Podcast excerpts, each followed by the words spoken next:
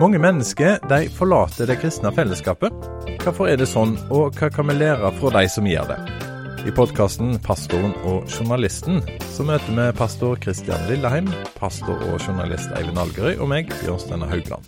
Og vi vil grave mer i hvorfor mennesket sier kirka og menigheten takk og farvel. Velkommen til podkasten 'Pastoren og journalisten'. Da kan jeg ønske deg velkommen til en ny episode i denne podkastserien som heter 'Pastoren og journalisten'.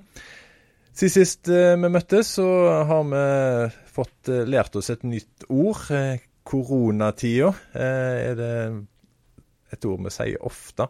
Og det har nå fått prege oss òg. Eivind Algerøy, du er med oss via internett og sitter og smiler på en skjerm her i studio. Dette for at ja. vi ikke skal være så mange i studio. Og ja, går det bra med deg i, nå når det er korona? Ja, jeg vil jo påstå at det går relativt bra. Akkurat nå så er jeg mer prega av at jeg falt ned fra et fjell og trakk det over. det preger meg mer enn en koronatida, det må jeg si. Vi er heldige og har stor plass rundt oss. Så med fire gutter i huset så har det vært en velsignelse oppi dette her. Men jeg vil påstå at vi har det relativt bra. Og så har vi jo lært oss ikke bare nye ord, men nye tekniske hjelpemidler òg. Zoom er jo et av de. Og du Kristian Lilleheim, du er med her i studio. Eh, prøver å ha avstand her, eh, sånn som vi har fått beskjed om. Du er jo pastor, og menigheten din har eh, forsvunnet fra lokalene. Får ikke lov å komme der. Er abstinensene der, eller syns du dette er greit? Nei, det, jeg syns ikke det er greit. Men uh, abstinensen er der absolutt. Og jeg uh, savner skikkelig uh, fellesskap. Jeg savner å håndhilse på folk. savner å besøke folk og få besøk uten at du måtte liksom Ja, vi kan være ute med to meters avstand. Men det blir bra når vi får samles igjen. Det kommer til å bli en fest. Vi har òg en annen krise, og det er økonomi. Og det skal handle om økonomi i eh, dagens podkast òg. Eh, jeg lurer på om vi skal bare hoppe rett inn i den. Det er en eh, av lytterne våre som har sendt en melding på Facebook, og der skriver han Kan penger og arbeid for menigheten og organisasjoner få større fokus enn å vinne mennesket? Det er spørsmålet. Og så skriver han Jeg var aktiv med i en større organisasjon i 13-14 år, ved siden av den lokale menigheten jeg gikk i. Der var det ofte større fokus på å få inn penger til arbeidet enn å vinne mennesker for Jesus.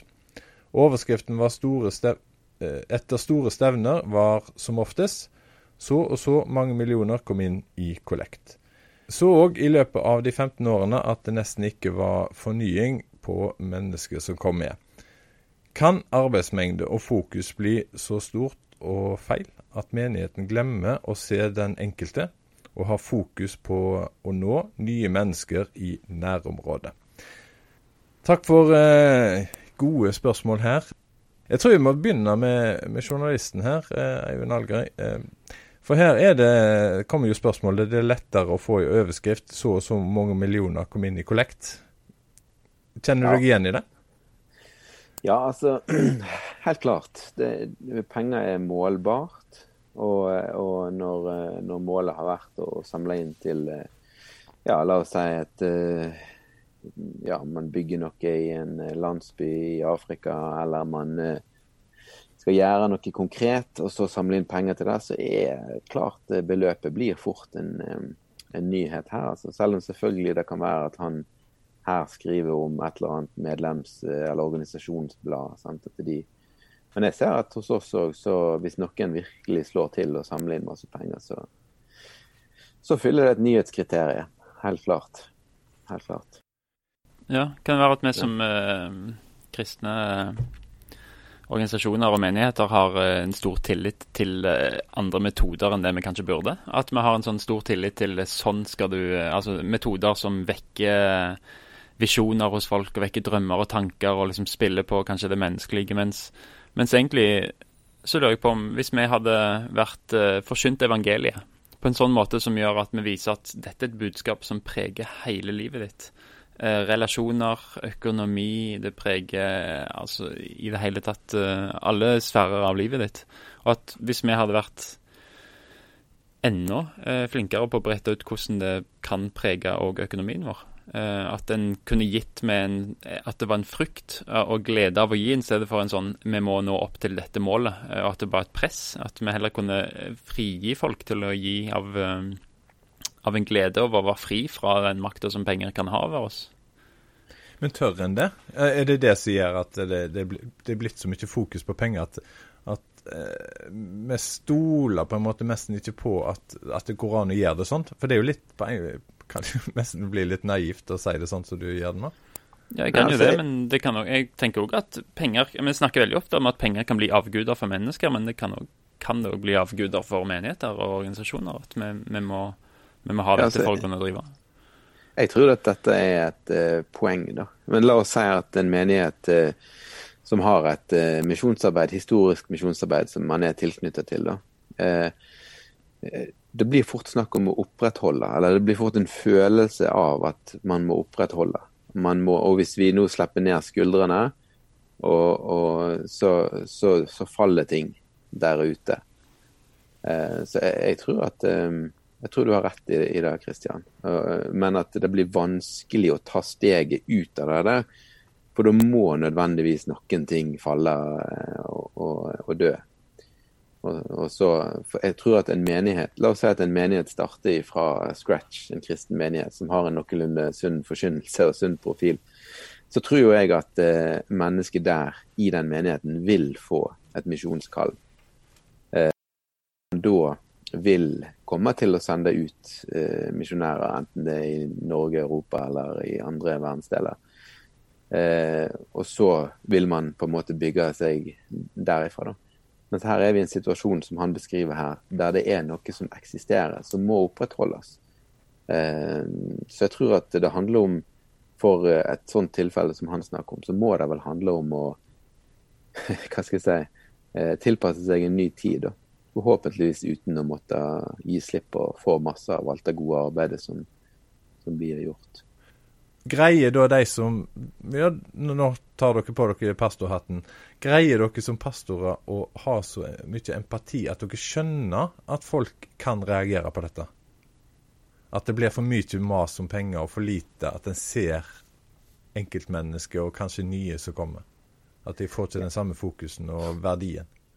Ja, altså Kanskje ut, nesten uten å ta på meg pastorhatten, så, eh, så så tror jeg det er veldig enkelt å, å se at, at, at, det trengs. da. At, at, vi må se at dette her kan bli en utfordring for folk. Og vi ser det jo gang på gang i Kristen-Norge at man får eh, kritikk for å, å ha, for, eh, være for pågående.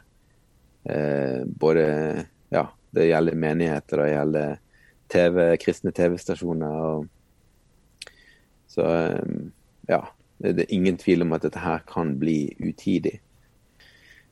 Det har vel ført til at, eh, sånn som jeg forstår på Kristian, og, og, der jeg er med, så, så, har man en Man har ikke en veldig pågående eh, penge, pengemas. Spesielt ikke når, eh, når det er eh, Altså når menighetens kjerne samles, altså det er folk som gjerne vil at menigheten skal eh, skal drives, sånn som man gjør, og kanskje utvide osv., så, videre, så kan man gjerne snakke om det. Men eh, i mer offentlige sammenhenger så tar man det forsiktig.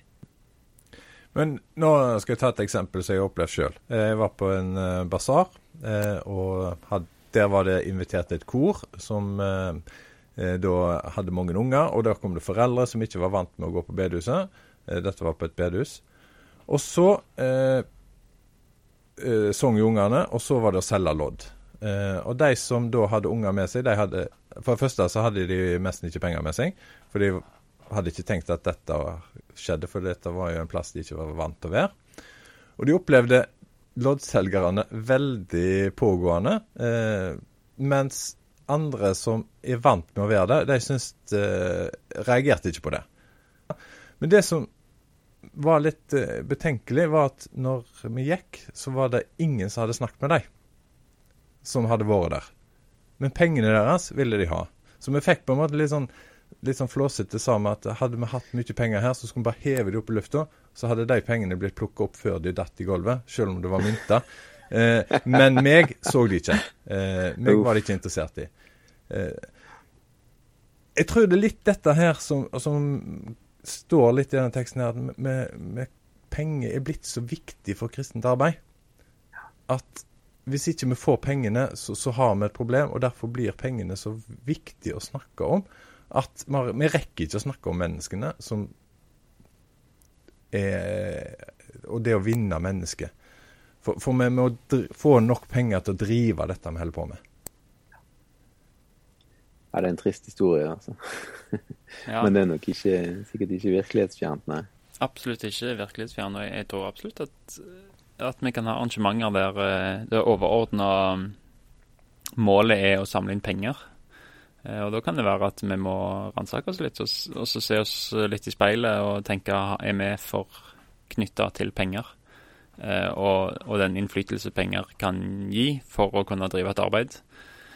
Um, og en ser jo tilbake igjen i starten av misjonen, så handla det jo om å Marie Monsen, hvis en leser bøker av hunder som, uh, som pionerer i Kina, så var hun ofte ute på oppdrag og visste at dette har jeg ikke råd til. Jeg har ikke råd til å reise hit, jeg har ikke råd til å bo her, jeg har ikke råd til å leve her og forsyne evangeliet. Og så løste ting seg på en måte likevel. Og hennes bøker er jo helt fantastiske når det forklarer at uh, de eksakte summene som hun trenger, plutselig dukker opp på bankkontoen hennes og diverse historier.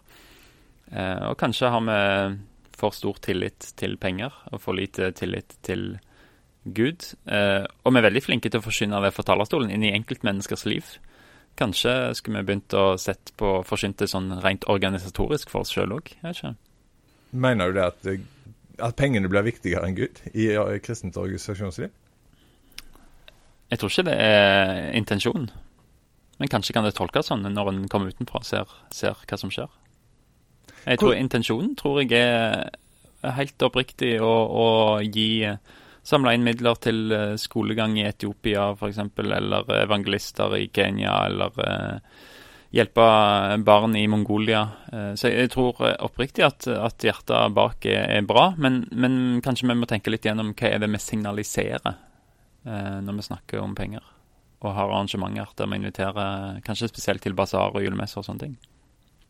Jeg tror vi har rikelig med, med tilfeller der menigheter kanskje har lagt seg til en for, eh, for stor pengebruk, f.eks. Og, så, eh, og så kjenner man på presset om at vi må få inn eh, penger, og så blir det eh, mas om penger, og så, og så blir det en Man søker tryggheten sin i, i, i pengene, helt klart. Det, det tror jeg òg.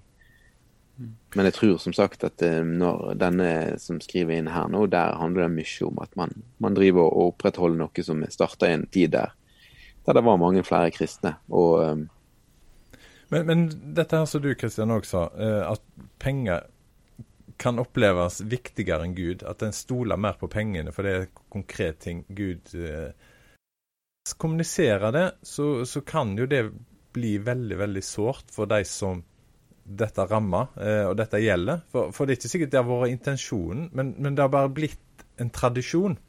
Og det å ta tak i sånne ting eh, Er det mulig å ta tak i sånn og endre dette? Få en eh, åpen samtale om, om, at det kan oppleves sånn? Ja, eh, ja, det tror jeg. Og jeg tror igjen så, så må vi eh, tenke veldig altså, jeg, jeg, tror hvis vi går til Bibelen og ser, ser hva den hva den sier, og forkynner det, så tror jeg at, at det er til selvransakelse, men òg til at det kan være attraktivt for folk som ikke er kristne eller utenfor, til å se at oi, her er det, her er det noe bra. Eh, og, og, Jesus snakker jo om materialisme og sier vokt dere for, eh, for pengebegjær. Eh, og han sier ikke vokt dere for så veldig mange andre ting, fordi det er ting som vi kanskje går inn i veldig åpenlyst, men akkurat sånn makt, altså penger har, kan gjøre oss blinde. Eh, og han Vokt dere for det, fordi det å snakke om sjelens øye kan bli sykt av, av, grådighet. At du ser ikke. Plutselig ser du ikke at du er i ferd med å ta en jobb fordi pengene er bedre. Eh, ikke fordi du nødvendigvis er skrudd sammen på at den jobben er noe som er for deg. Eller, eller at du flytter inn i et større hus. Ikke fordi du trenger det, men fordi de gir mer status, og du tenker ikke over det. Men jeg tror eh, materialisme, eh, pengejag, kan gjøre oss blinde eh, for, for hva, som, eh, hva vi holder på med. Og det tror jeg kan forsynes både til de som er helt, helt, helt innerst i en eh, kjerne i menigheten, og til mennesker som aldri har hørt, eh, hørt om, om, det før. Hvordan vi kan bli, eh, hvordan evangeliet kan gi oss en trygghet, en identitet på at vi er elska, og vi er eh, altså uavhengig av status eller sånne ting. Så tror jeg at det er et budskap som kan både til nære og fjerne, hvis en tar fra, fra sentrum av menigheten, eh, kan være til omvendelse, men òg til etterfølgelse og til glede. Og så kan det igjen skape en glede over at OK, pengene eier ikke meg. Jeg eier pengene. Jeg står fri til å forvalte de som jeg vil. Jeg vil gi tilbake, sånn at andre mennesker kan høre dette budskapet. Og Jeg tror evangeliet skaper frukt, og blant annet eh, er det en frukt av misjonsarbeid og givertjeneste. Jeg tror at eh, du har veldig rett i det. Altså, for Hvis du tenker på hvor utgangspunktet for misjonen er, så er jo det vekkelsesbevegelse. Og det er kristne som eh, hadde blitt eh, berørt av Jesu budskap. Mm. Eh, og så ville man bare Man måtte bare gi det. Plutselig skjønte man at her var det store nasjoner som ikke hadde hørt om dette, ikke hadde fått sjansen til å få det gode møtet med Jesus som de hadde fått. Og mm. så for de av gårde. Mm. Men, men si pengene kommer inn på konto til kristne misjonsorganisasjoner, og, og, det går rundt. Vil en da gjøre endringer, eller vil det bare være et tegn på at dette fungerer? Jeg tror at eh, Vi har jo sett mange sånne store budsjettsaker i, eh, i, eh, i dagen, f.eks. der jeg eh, jobber. da. Eh, opp gjennom, i, i, flere år nå, sant, så har det vært eh, altså Organisasjonene jobber i større grad at, altså med, med, budsjett, og, og de, de, de, må skjære ned når de må skjære ned osv. Så, videre. så jeg tror at da eh, vil Eller det har ført til en, en endringsvilje. Eh, så jeg tror at man gjør mange tiltak, og man endrer på drift. og man eh, Det er masse gode folk her som er i sving, altså. Men om de om, man klarer å gjøre det raskt nok, det, det vet jeg ikke, altså. Det er krevende. Men jeg hørte en historie. Kanskje den kan brukes litt inn mot det vi snakker om nå. Der var det noen som sa at hvis du blir invitert til middag, og middagen er, og maten og vin og, og drikke og alt er kjempedyrt, men du går derifra og så opplever at de har ikke snakket med deg, de har snakket om seg.